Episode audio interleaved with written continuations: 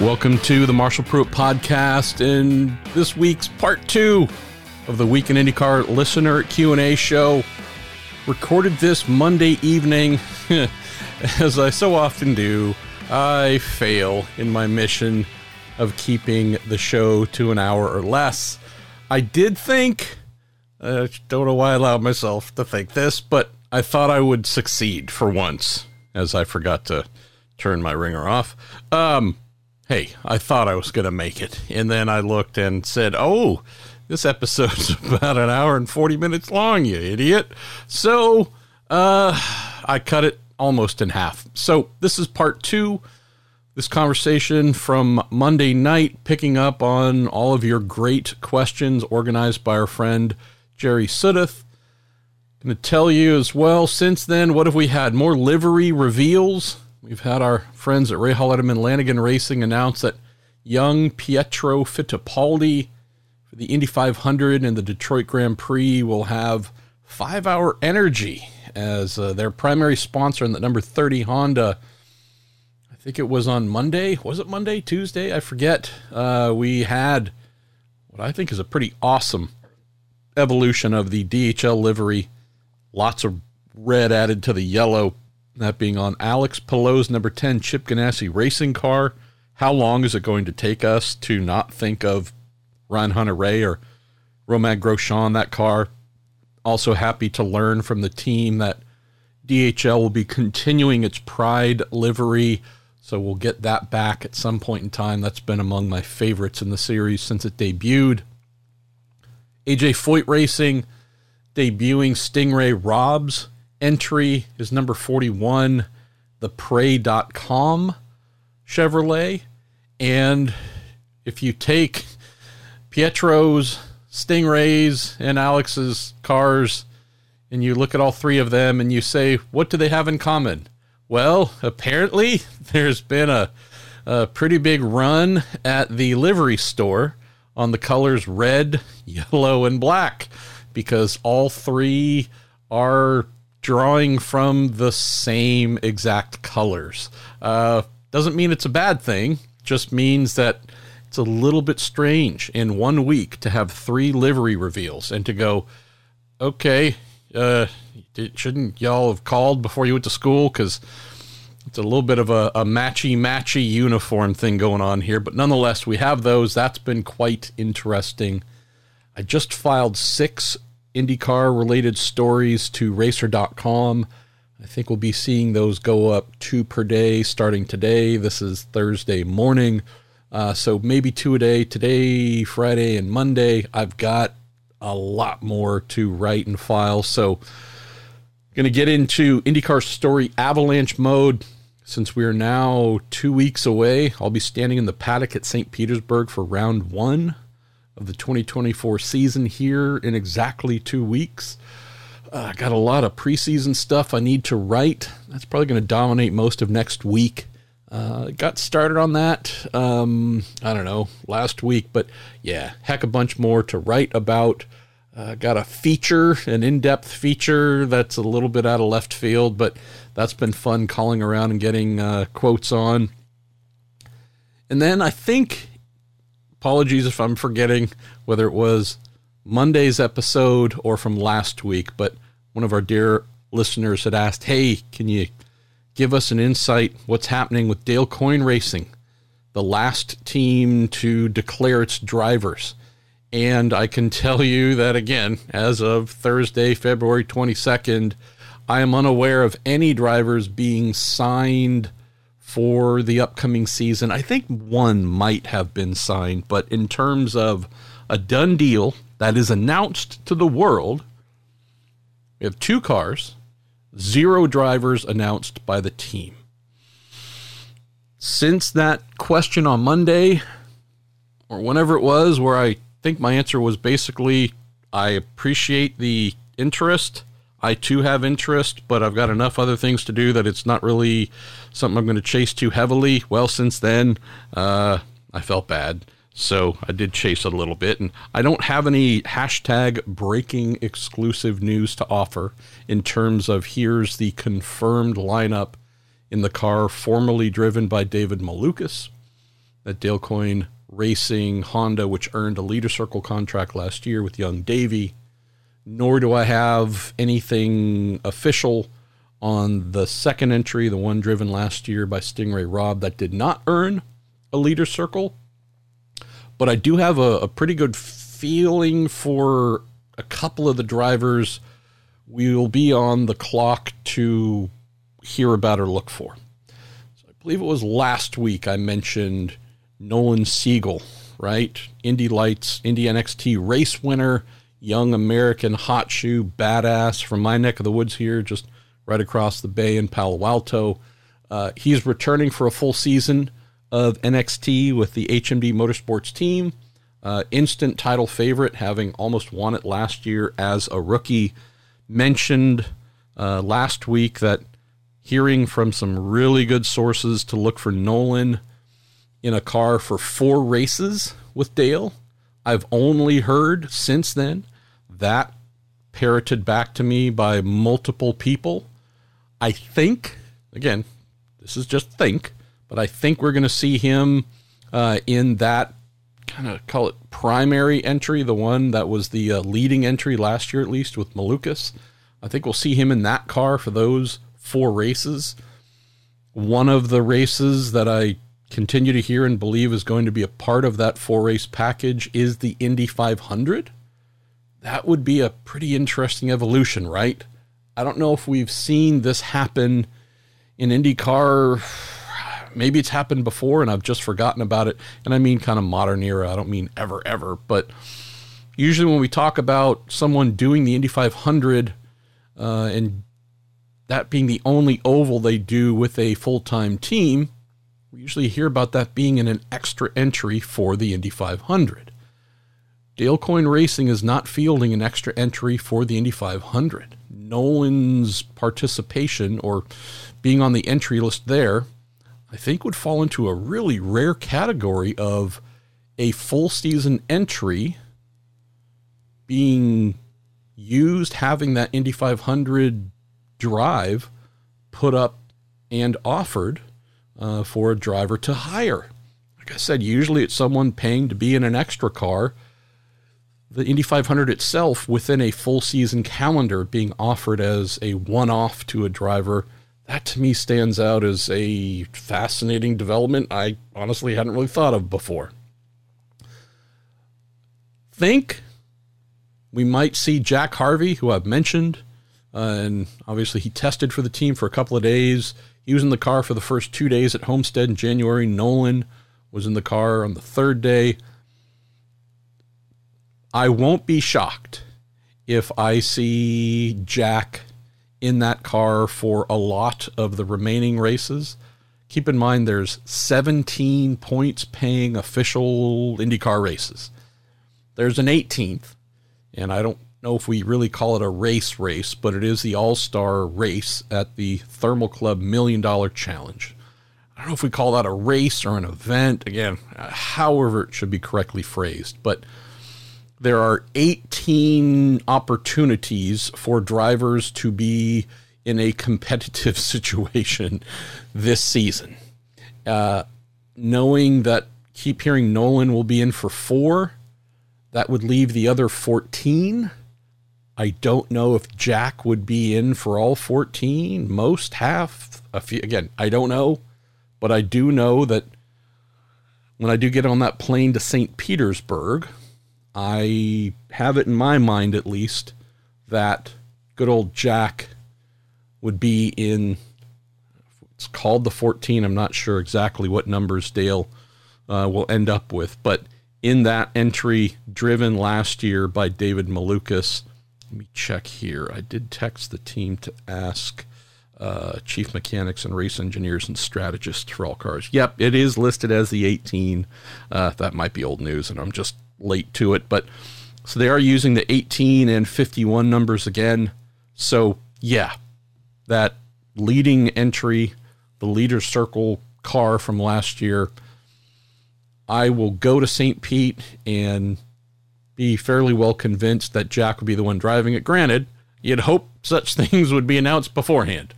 There's a test next Monday and Tuesday, full field test, all 27 entries at Sebring. You'd think maybe whether it's Jack or someone else would be announced by the team before the test. So that could be today, tomorrow, Monday morning, who knows? The other car is maybe more of a, a question mark, but here's what I've heard, and here's what I feel confident in sharing in terms of things I feel like we're going to see.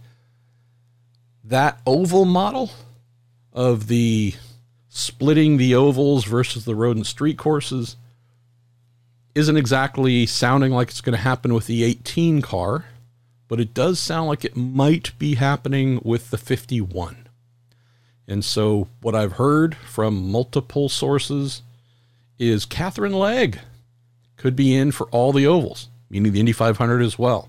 So, an Indy 500 lineup with Nolan and Katherine, that would be a fascinating one. Keep hearing Katherine could be in for the ovals in the 51. I'm less sure of who would be in the car for the road and streets. Of the names I have heard mentioned, you know that I've spoken about Devlin DeFrancesco a number of times in the last couple of months about having something associated with Coyne.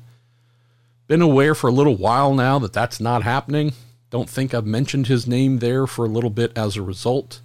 Have heard Benjamin Pedersen's name mentioned. I would love to see him back in the series and hopefully get another chance. Say that with an intentional question mark in my voice. I don't know if that's going to be a thing yet. I need to reach out to Benjamin and ask. The last time I called, he wasn't answering calls. This was when things had gone down with Foyt uh, and him no longer being a part of that team. So get that, but need to reach out to Benjamin and see if uh, what I've heard has uh, any merit to it. Trying to think of other drivers who've uh, been mentioned with that. Granted, Dale hope to have some possible Formula 2 talent and similar in the car. Could that happen? Possibly. Believe I mentioned on the podcast, I don't know, month, two, three months ago, that Dale had asked for a couple of numbers for a few very talented F2 drivers and was able to get those and send those his way. Um, think I mentioned who else might, I have mentioned? Colin Braun, I think, um, is someone who had uh, I know that was of interest in certain areas within the team. I don't honestly know who's going to be in that 51 car at St. Pete or testing it next week. Uh, the only part of it I feel somewhat confident about is Katherine for the ovals slash Indy 500. Joked with a couple of folks that it it almost feels like Dale is setting up his first IMSA team uh, with two to three driver rotation per car for the year. So again, on the 18, could there be two? Could there be three? Don't know. On the 51, similar thing. Don't know if it's going to be two or three. Not totally confident who's going to be in the car to start the season, but it's been a little while since this has happened with Dale's team. And I don't love it for them. I feel bad for them. I know that they were pretty confident early into the offseason that they were going to have tons of great options to choose from. And by great options, I don't just mean the ability to drive the car, I mean bringing a meaningful budget with them. It sounds like, for whatever reason, that has not panned out the way that they want. And here we are, legitimately two weeks before everybody is in the paddock at St. Pete. And we don't know, and I don't think they fully know who all is going to be in what uh, for both entries for the first half of the season, much less the full season. So, hate this for them. There's one other quick thing associated with this to mention, and then we'll get rolling with the rest of the show as I take a big sip of water because we're heading out the door in nine minutes. to head to both my wife's physical therapy session and also uh, workout day for me as well. Um, it's hard for any driver who is bringing sponsorship. I think just about everybody I've mentioned falls into that category in some way, whether it's a tiny amount or uh, millions. It's really hard for any team and any driver with this late of a call on who's going to drive to implement impactful marketing plans, promotional plans. Nobody's spending money to go racing in Indy cars doing it just for the sake of spending money. There are expectations to get marketing returns, sales returns, awareness return, whatever it is. You look at the aforementioned livery unveilings and such. These are all things that have been months and months in the works. You know, 100 revisions back and forth, along with all the promotional plans that'll go with the Pray.com, DHL, uh, five hour energy, like tons of time, tons of work put in by people, whether it's at the big corporations, down to the racing teams and some of their vendors, in what are we going to do to maximize our partnership? Because that's why we're here. That just becomes so hard when the countdown clock is where it is today for any of those drivers who will be at St. Pete, Thermal afterwards, Long Beach, Barber, and so on. just makes things really tough. There's the other part too, right? Hey, uh, we, we need a racing suit that has all the correct logos on it. Well, if we're not locking all these things down, and who knows, some of the things might be, hey, we have four sponsors to bring, or whatever the number is that make up the sum total of the money we're spending. And again, maybe we're still negotiating on some aspects of that with either the sponsor or the team, right? The sponsor might want this location and branding this size. And the team might come back and say, well, maybe we need to move it a little bit over here and maybe it's of a different size. Well, it's hard to know exactly how things are going to be laid out on a car, the printing done on a fire suit, on gloves, on shoes, on hats, on whatever else, crew clothing as well. You just get into a really rough cycle this late in the game, we're getting all these things done and printed in time, it just becomes a huge ask of a lot of the vendors. You're getting to your hotel Wednesday night at St. Pete and you have giant FedEx or whatever boxes waiting for you. And what do you need to do? Organize everything. Go through the entire crew list of your 17 people per car or whatever it is. And okay, this person here is a size small, this person's a 2X, and you're having to do all these things at the track on the fly. I feel for them. Uh, I just feel for the Dale Coyne Racing team because uh, they'll get it figured out. They'll get it done. They'll be there. They'll race. They'll do the best that they can. We haven't even spoken about the competition side of how much time will one or more of the drivers have in terms of readiness to go racing at St. Pete, but it's just a tough situation. So uh, I have a lot of sympathy for them. I've been there in the situation at least once before in my IndyCar career, crew member, team manager kind of thing, and it just sucked, and you felt so bad. So uh, that's the note there. Let's say a big thank you to our partners with our little jingle here, and then we will get rolling through your show immediately after. Can just cut straight in and get rolling, picking up with the remainder of the questions. I think about 40 minutes or so from here on out. Time to say a big thank you to our show partners on the Marshall Pruett podcast, starting with Pfaff Technologies, build to print composites manufacturing company. They're specializing in medium to large scale automotive, motorsports, and military applications. Visit pfafftechnologies.com. It's P F A F F technologies.com to learn more about their services and how they can benefit your business. Next, it's the Justice Brothers, makers of premium additives, lubricants, and cleaners. and servicing the automotive and motorsports industries for more than 85 years, with victories in all the biggest North American motor races, including the Indianapolis 500, the 24 Hours of Daytona. The Justice Brothers products are truly race proven. Learn about their vast history and range of offerings at justicebrothers.com. If you're fond of awesome motor racing collectibles, including Pfaff Motorsports McLaren gear and goodies, pay a visit to torontomotorsports.com. And finally, we have a new online merchandise home for the podcast, thepruettstore.com. For all the show stickers, models, racing memorabilia I'm trying to sell and put towards our fund to buy a house is now live and rocking. Thepruettstore.com. Want to go to Oli O'Leary? Can you explain the business and logistics behind engine leases? I might be mistaken, but I think I've heard it mentioned in the past that engine leases have prevented teams running extra cars at Indy. Uh, yeah.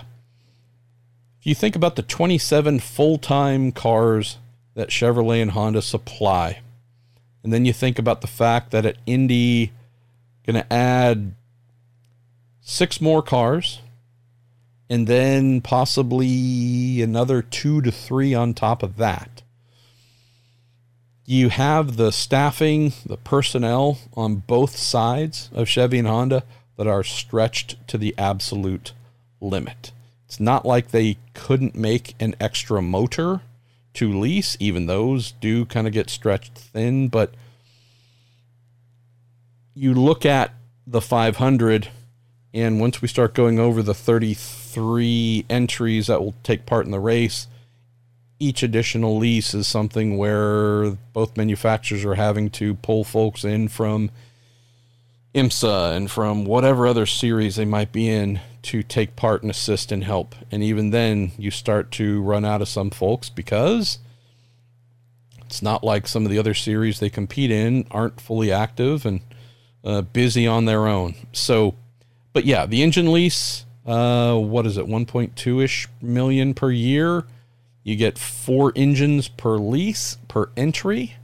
Those are meant to complete 10,000 miles in total. Used to be back in the day where they, the lease structure said each engine must complete X amount of mileage, totaling 10,000 soften that a bit. So if one does 2400 and another one does 2600 and so on, and you get to 10,000, you're fine. Inevitably, you're going to blow motors, you're going to break an engine, you're going to have some sort of crazy stuff happen. And it's not uncommon for teams, their entries, to go beyond four engines per season. Tends to happen later in the season. You get through that fourth for whatever reason, have to install a fifth IndyCar has a grid penalty system. Um, moves drivers back. I think it is six spots in road and street courses, and I think nine on ovals. And that entry also was unable to produce points in the manufacturers championship. So, on the logistics side, uh, you have Ilmor, which builds the motors for Chevrolet, Honda Racing Corporation US, which does so they are owned by Honda. they send tech transporters to each race, not only for their personnel and technicians to work within, uh, the engine techs, engineers, and whatnot, but also you have the actual engine lease practice done as well, where I don't know exactly how many engines each manufacturer brings to an event, but they bring a decent amount of extras with them. And again, if there's an issue, they will wheel a fresh motor over in its transport case and uh, put the outgoing motor back in it and take it and send it back to, again, Ilmor or HRC US, figure out what's wrong with it, uh, fix it however they need, provided it's fixable, and put it back into the pool. Um, getting kind of sort of down to the home stretch here. This one deserves a longer answer. Uh, Lynn, formerly the Spurs fan, sending in another question here. Loved it though, so wanted to get to it. Said, My buddy and myself debate who is better, Scott Dixon or Dario Franchitti. Say, take Scott Dixon while my buddy takes Dario. I'm impressed with Dixon's six championships, that 500 win, and his overall consistency while my buddy takes Dario for his 500 wins and championships. Couple of quick things here. So, at the time of their last pairing, I think Dixie had three championships. Dario had four, three on the trot, two, three on the trot with Dixon as his teammate. Uh, also won two additional Indy 500s as teammate while they were teammates. Um, at the time of Dario's retirement, he had four IndyCar championships and three Indy 500 wins. Uh, Dixie had three championships and what? Um, that 2008 Indianapolis 500 victory. If we're talking about again at the time of retirement, by the numbers, you would have to look at Dario Franchitti and say it was him. Uh, he was him. Add a little bit of time and context to that. Um, that's an interesting one. If we look at where things went, if we look at all that Scott went on to win after Dario's retirement, um, hard to ignore the fact that Dixie has taken things to a different level.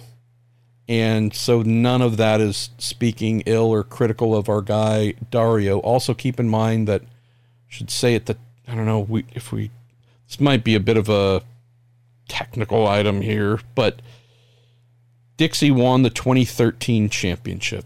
Dario ended up crashing, having that crazy crash, not his fault, um, at Houston, and was unable to compete in the season finale uh, Dixie ended up winning that championship, that being his third. If we think of what was Dario's final race, I believe Dixie had two championships and that one Indy 500 win. Sealed the deal at uh, Fontana, the final race there. That was pretty darn remarkable But would say the the big thing here to keep in mind is Dario while they were teammates to start had the upper hand immediately and held on to the upper hand. So if you look at the what was it 2009 10 11 12 apologies i'm forgetting uh, let me just look really quickly here so I can uh, stop being dumb and wrong. Um, when he returned to IndyCar, right? He left in 2007 after winning the Indy 500 and clinching the title with Andretti Green Racing. Went to NASCAR in 2008. Came back to IndyCar in 2009 with Ganassi.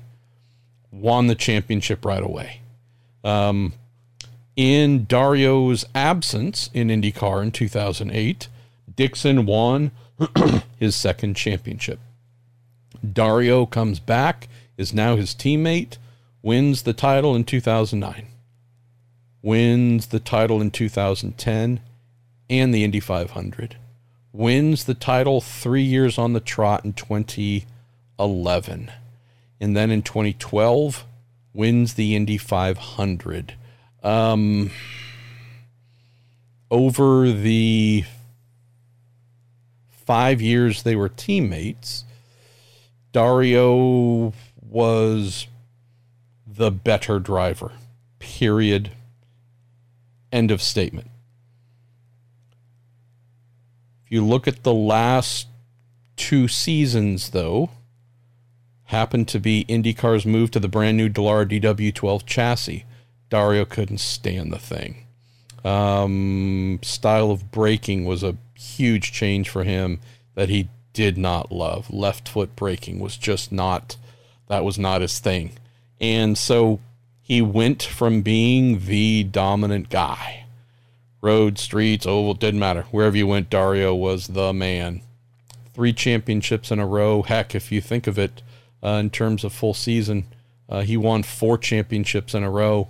Keeping in mind he uh, he didn't do the 2008 season. I realized he came back and did a one-off at the end of the year, but basically the guy won four consecutive championships when he ran full season.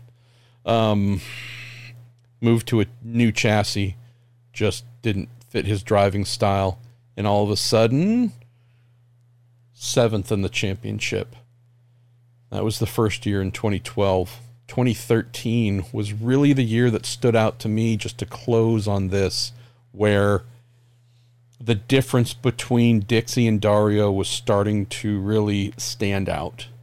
And I don't think more years in the DW12 would have taken things back to where they were with Dario being number one in the series.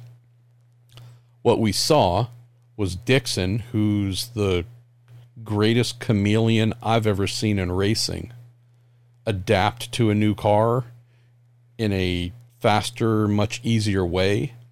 And so while Ryan Hunter-Reay won the championship in 2012, first year not just the new chassis but the new engine formula, the twin turbo V or the turbo V6 formula. Also, this is not taking away from Hunter-Reay's title, just sharing more insight for those who don't know. Honda got its butt kicked by and large in that first season. Chevrolet was just, it, they were better, period. Um, move to year two, Honda makes some improvements for sure. Dixon, super competitive. This 2013 season to me is one really where we start to see the Dixon chameleon learning, blending everything that's around him into his own.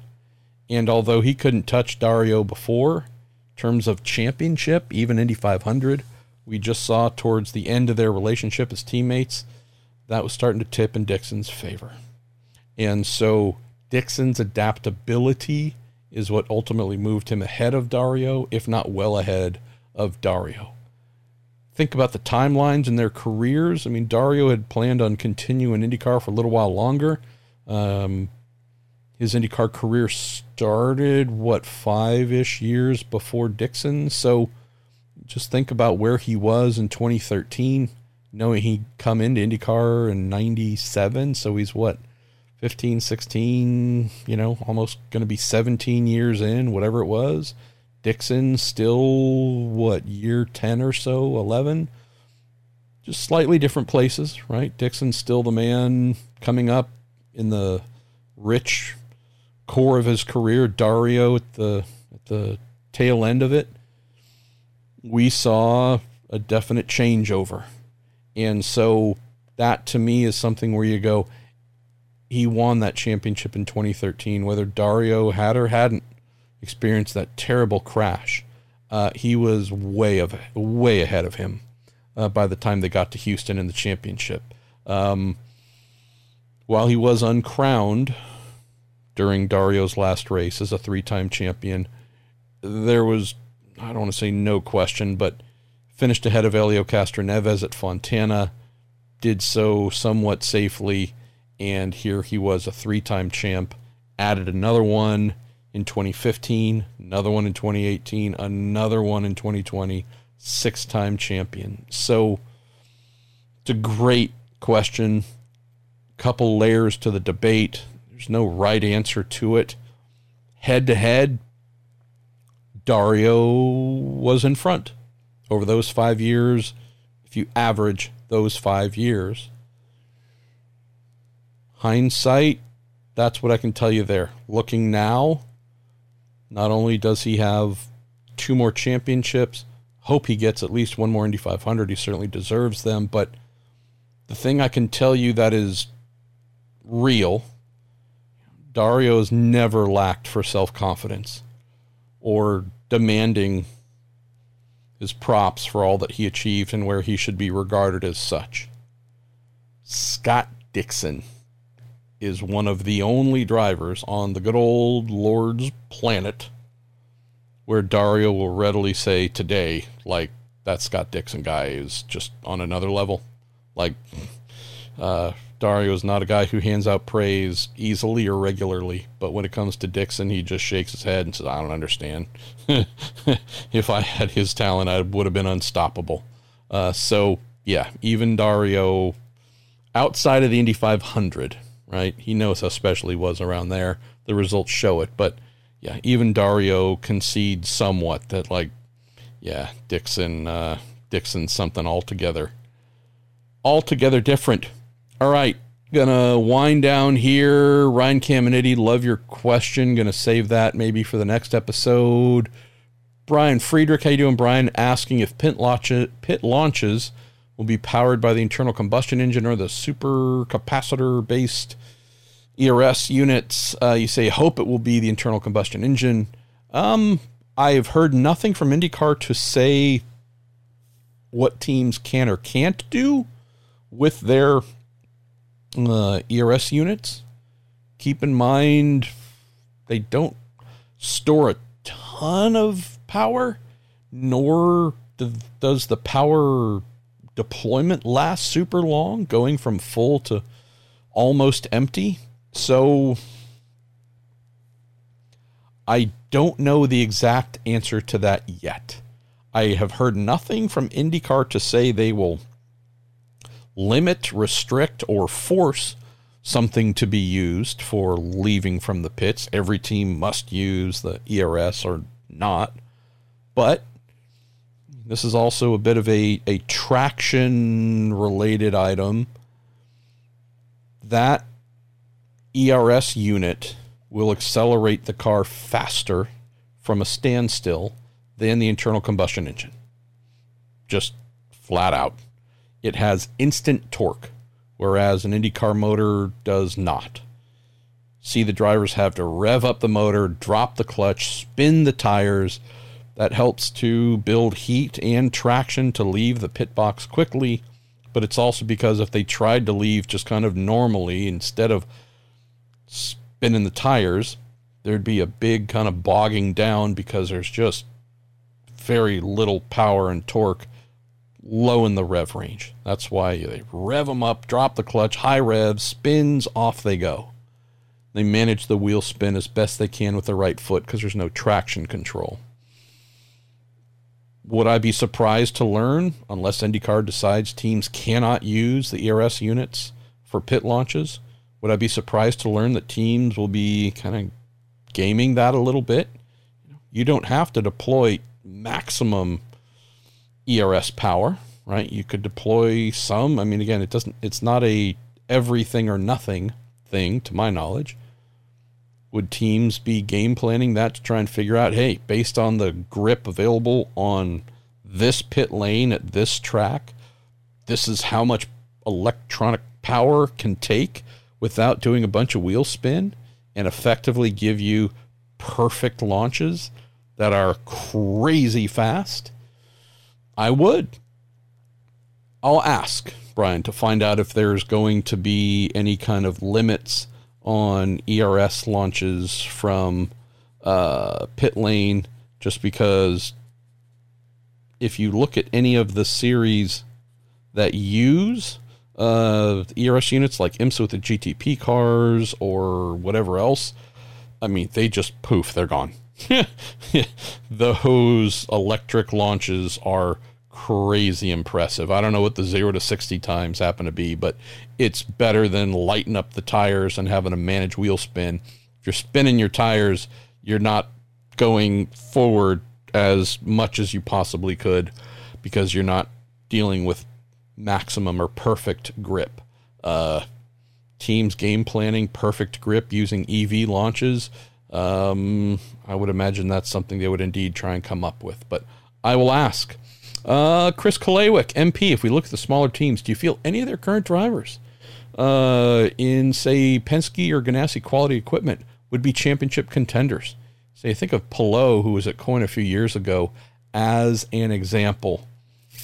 No, nobody stands out right now, Chris, as, ooh, they're a sleeper title contender in one of the mid-sized teams. Of those that have been close but need to level up, do I see some options there? Yes. Pato O'Ward at Arrow McLaren, if he can button up a few things with some of the decisions he's made behind the wheel, um, his extremely aggressive nature and how sometimes that has burned down his tires faster than has been optimal.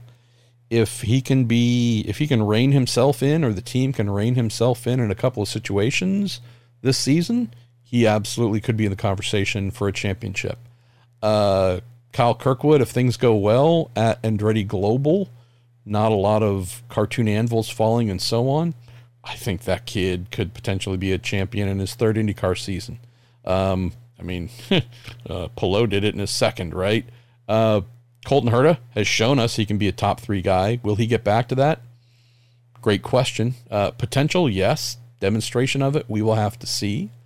Uh, looking outside Penske and Ganassi, which have won all the championships from 2013 on, um, don't know who all is going to be driving at Coyne or if anybody would be going for a full season. So, yeah, I don't think we have anything there to talk about from a title contending standpoint.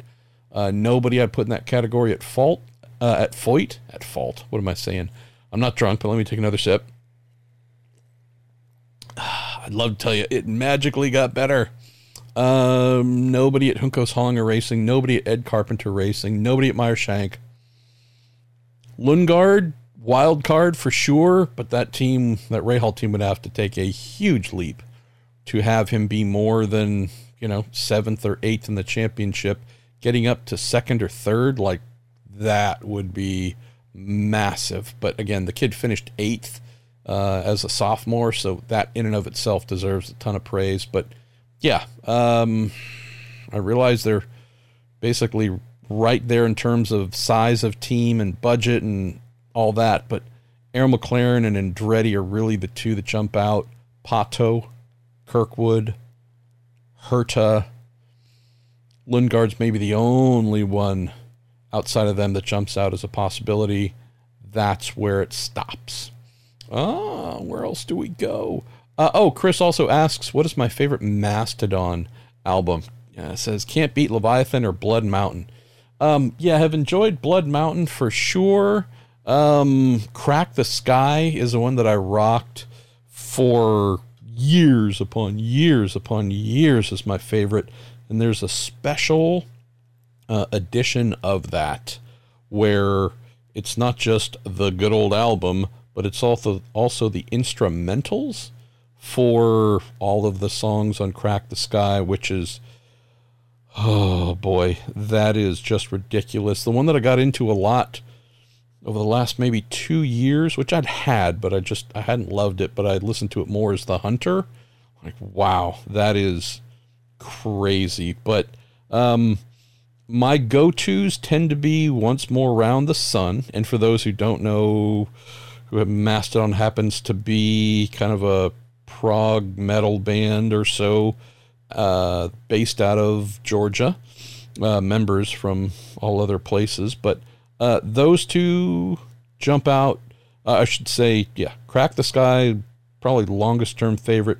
Once More Around the Sun, I love, but really, if I had a, you could only take one Mastodon album with you for the rest of your life to listen to, that proverbial desert island disc. 2017's Emperor of Sand. Oh boy, that is uh, that is just pure delight, but sounds like you've been kind of an OG day one person uh, by the two albums you referenced. And that's your uh, Mastodon chat this week, the Week in IndyCar show. Uh, Matt Philpott, Marshall, do the new magnesium components in the cars present a higher fire risk? Saying I can't shake the picture of James Davison's magnesium wheel in flames at the Indy 500 in 2020 and sure hope nothing could combust uh, back there by a hot engine. I mean, magnesium, yeah, doesn't necessarily burst into flames all of a sudden because, but there are some, there is one key safety management difference. Safety management, I don't know, just decided to call it that. Um, so, fire extinguishers, obviously, pretty common terms of, hey, there's a fire, apply that extinguishant, and who knows what it might be. It might uh, rob the oxygen oxygen molecules from the flame. Who knows what that extinguisher might do, but that's the thing that helps put out a fire. Um, you also have water cannons, um, basically extinguisher bottles with compressed water used. We see those used frequently um, after a fuel fill is completed, a hot pit stop, spray the buckeye, dilute the water, uh, use the water to dilute the uh, fuel, prevent a fire from happening. Also, not uncommon to see those water canisters sprayed in the direction of a fire. Um, that's the thing you don't want to do with magnesium because it loves the oxygen in those water, in the oxygen molecules in the water, and actually makes the fire worse. So I have this, uh, thanks to you, brother, just added to another. Hey, I need to ask the series about what have they done to brief the AMR safety team and any regional track support, emergency support folks, corner workers, and whatnot about hey, if you have a fire going on, in particular at the back of the car, uh, here's the way to handle it. That works perfectly with the rise in magnesium, the bell housing, and transmission. Um, John Wire, you got a question here? I think I might have asked our guy Jerry to carry this over from last week.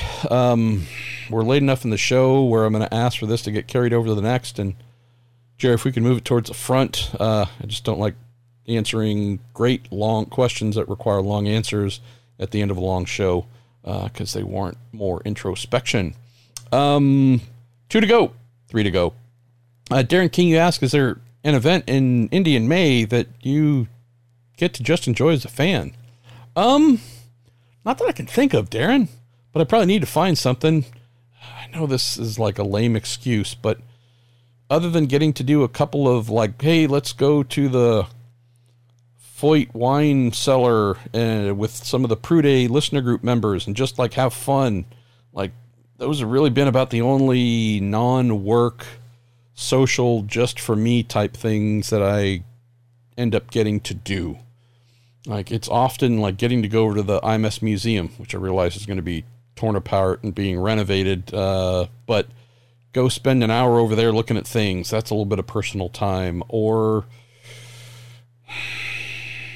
a dinner with a friend kind of thing. Last year, uh, we did a farewell dinner for TK for his last 500, which was great.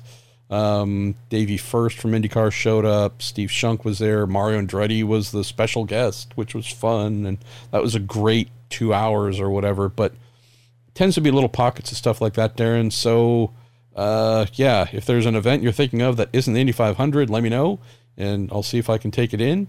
Uh, the memorabilia show is really that's my personal time. That's my favorite thing just about my favorite thing to go to each year.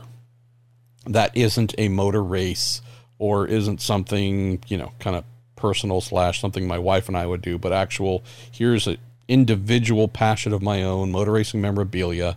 Going to that show is like that's my zhush, that's my thing. Um, but yeah, it's little pockets of stuff, but it really is however many weeks I'm there work. Like my job is to travel and do my work remotely at places. And so uh, it's mostly work.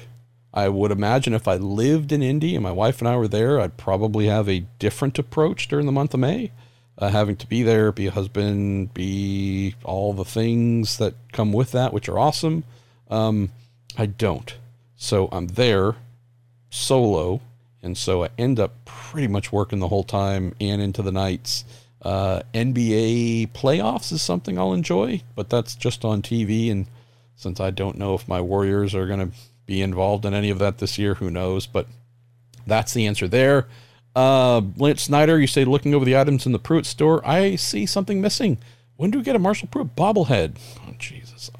I thought you already had one, Lance. It was the he's about six one, uh, 300 and whatever pounds. And uh, yeah, uh, you got a life size one, dude. You seriously do not want a miniaturized version of that because that would just be depressing. Uh, although I do think our friends at TorontoMotorsports.com might have floated the idea of doing one, or maybe it was like a plush toy, and even that is even more scary. But yeah, there was something that Derek Koska tried a couple years ago, but came back and said uh, it would be just prohibitively expensive. And it was his idea. It was really cool that he came up with, but came back and said, yeah, uh, cost too much. And, you know, no one would buy them because, you know, people have sense. So uh, we'll close the show with one uh, here that, again, apologies for the Pruett hour, but yeah, uh, geez, this really is going over. Uh, hey, Jerry, we might need to cut down the amount of questions because clearly uh, by about a third because I keep falling into this hour 20, hour 30 range. Uh, let me see how quickly I can answer this one. It's from our friend Brian Cohn. Just Marshall on a podcast last week. You mentioned a certain person tried three times within a week to get you fired over something you wrote. Uh, that'd be Roger Penske. Uh, have things like this, along with the quote, everything is fine mentality, given you second thoughts on how you cover IndyCar as a whole? It's an awesome question, Brian. Um, see, I can't get past the trying to get you fired part really changed my opinion of a, of certain people. It says best wishes to your wife Chabrel and you and your furry little putty tats. Um, didn't change how I cover anything, Brian. Um, changed my view of certain folks of like went from having respect to zero respect uh, because no respect was being given to me. And so I hope that doesn't sound in kind of a tit for tat kind of thing. It's just more of like, well, your actions clearly speak to having no respect for me or my profession. And so I, except for family elders, right? Family, where you go, all right, you know, uh, I certainly don't love some of the things you think or say or do, but we're blood and I might not accept those things that you do, but, or say, but we are bound by blood, and that is different than folks who aren't blood, aren't colleagues, don't work for one another, aren't employed by one another, truly, again, just orbit one another. That to me is a different thing. Um, the trying to get me fired three times in a span of five days thing, uh, last year in and around and just after thermal uh, in breaking one story. Um, the loss of respect thing had actually already happened a couple months prior at Daytona in December of 2022. Um, I think I've shared that story a couple times. Um, and yeah, that was just full like zero respect going forward because of your behavior your actions. Um, and that's where it has stayed since. So, what happened a couple months later at Thermal was very on brand. Um, I have since broken one or two things. Again, I've broken whatever, however, however that should be phrased. It's not meant to be so much of a personal thing. It's just, it certainly comes back in a personal way, but like the most recent one being uh, the stories with Honda about them looking to leave. There has been a change, and that is instead of firing directly at me or um, my primary clients at Racer, um, I think there's just been a general sense of giving up, of like, guy's a heretic, beyond salvation. No need to even bother. Like that guy is just the loony, insane dog that barks all day long. Just leave him alone. There's no fixing him. Don't try and pet him. Just leave him be. This thing's permanently broken. Don't even waste your breath. I think that's where I've fallen because I've stopped getting calls, stopped getting emails, stopped getting what any of that stuff. And so I don't say any of this in any kind of like cool, ballsy, bravado esque way. I'm just sharing the truth. Like, um, what I hear is those who might say something, the person who would give the quotes and a story that would enrage uh, Penske Entertainment, them getting the flamethrower turned on them. Uh, but yeah, haven't had it turned on me in a little while. Hasn't changed how I do anything or anything that I write, Brian. If you look at the racer mailbag each week, if I get questions that call for very clear and direct criticism of the series, its owner, or whomever, I never shy away from it. Sometimes it gets so repetitive with the questions, I'll try and take a humorous or just different tact because it's like, how many times can I say how financially strict and cheap um, ownership happens to be, or whatever the thing is? But no, um, the the power behind this is I'm super fortunate and thankful that the owner of Racer has my back a thousand percent. And I've written things, said things over the 10, 12 years, whatever it is I've been there, that's been disagreed with and have been told, hey, don't like it, not a fan. It's your opinion, it's your whatever. If your sourcing's correct and act okay, get it, but just telling you, really I'm not there with you on this. Um, and then at the same time, that those instances have been super rare, like once a year, maybe. With this stuff, uh, it's been a thousand percent support. Nope, doing your job, perfectly sourced. Uh, the folks who you spoke to, I know they've spoken with me. In some instances, Brian, some of the stuff that I've written that has enraged Penske Entertainment, um, Racers ownership might have known about it before I did. Um, who knows? But I can tell you that's been the really great thing. It's what every journalist hopes for, which is backup, full support. Got your back. Do your thing. Go hard. Do it correctly. Do it accurately and respectfully, but do not shy away. Um, and so, yeah, hasn't changed a thing. Um, I've got one item that I know of right now that could very easily lead to a nuclear meltdown reaction. I've got another one that's maybe not as nuclear, but certainly is going to be crazy grumpy. And I'll have to look through some more. Um, doing my work, doing my due diligence, calling people, getting folks to inform me to a higher level, tell me what they know to be true, taking that info, running that across someone else who knows the thing, saying, hey, this person over here, I'm not telling you who, but I've heard this from this person over here. Does that sound right to what you know about this situation? And so on. And again, it's the norm, the way of doing things, but look, I'll just close with this. I wish everything I was able to write about all the series that I cover is awesome and amazing. Nothing but love and perfection, and they're kicking ass, taking names, just wonderful. I wish that is what I could do. I have no desire to write anything critical or negative. It's not what makes me happy.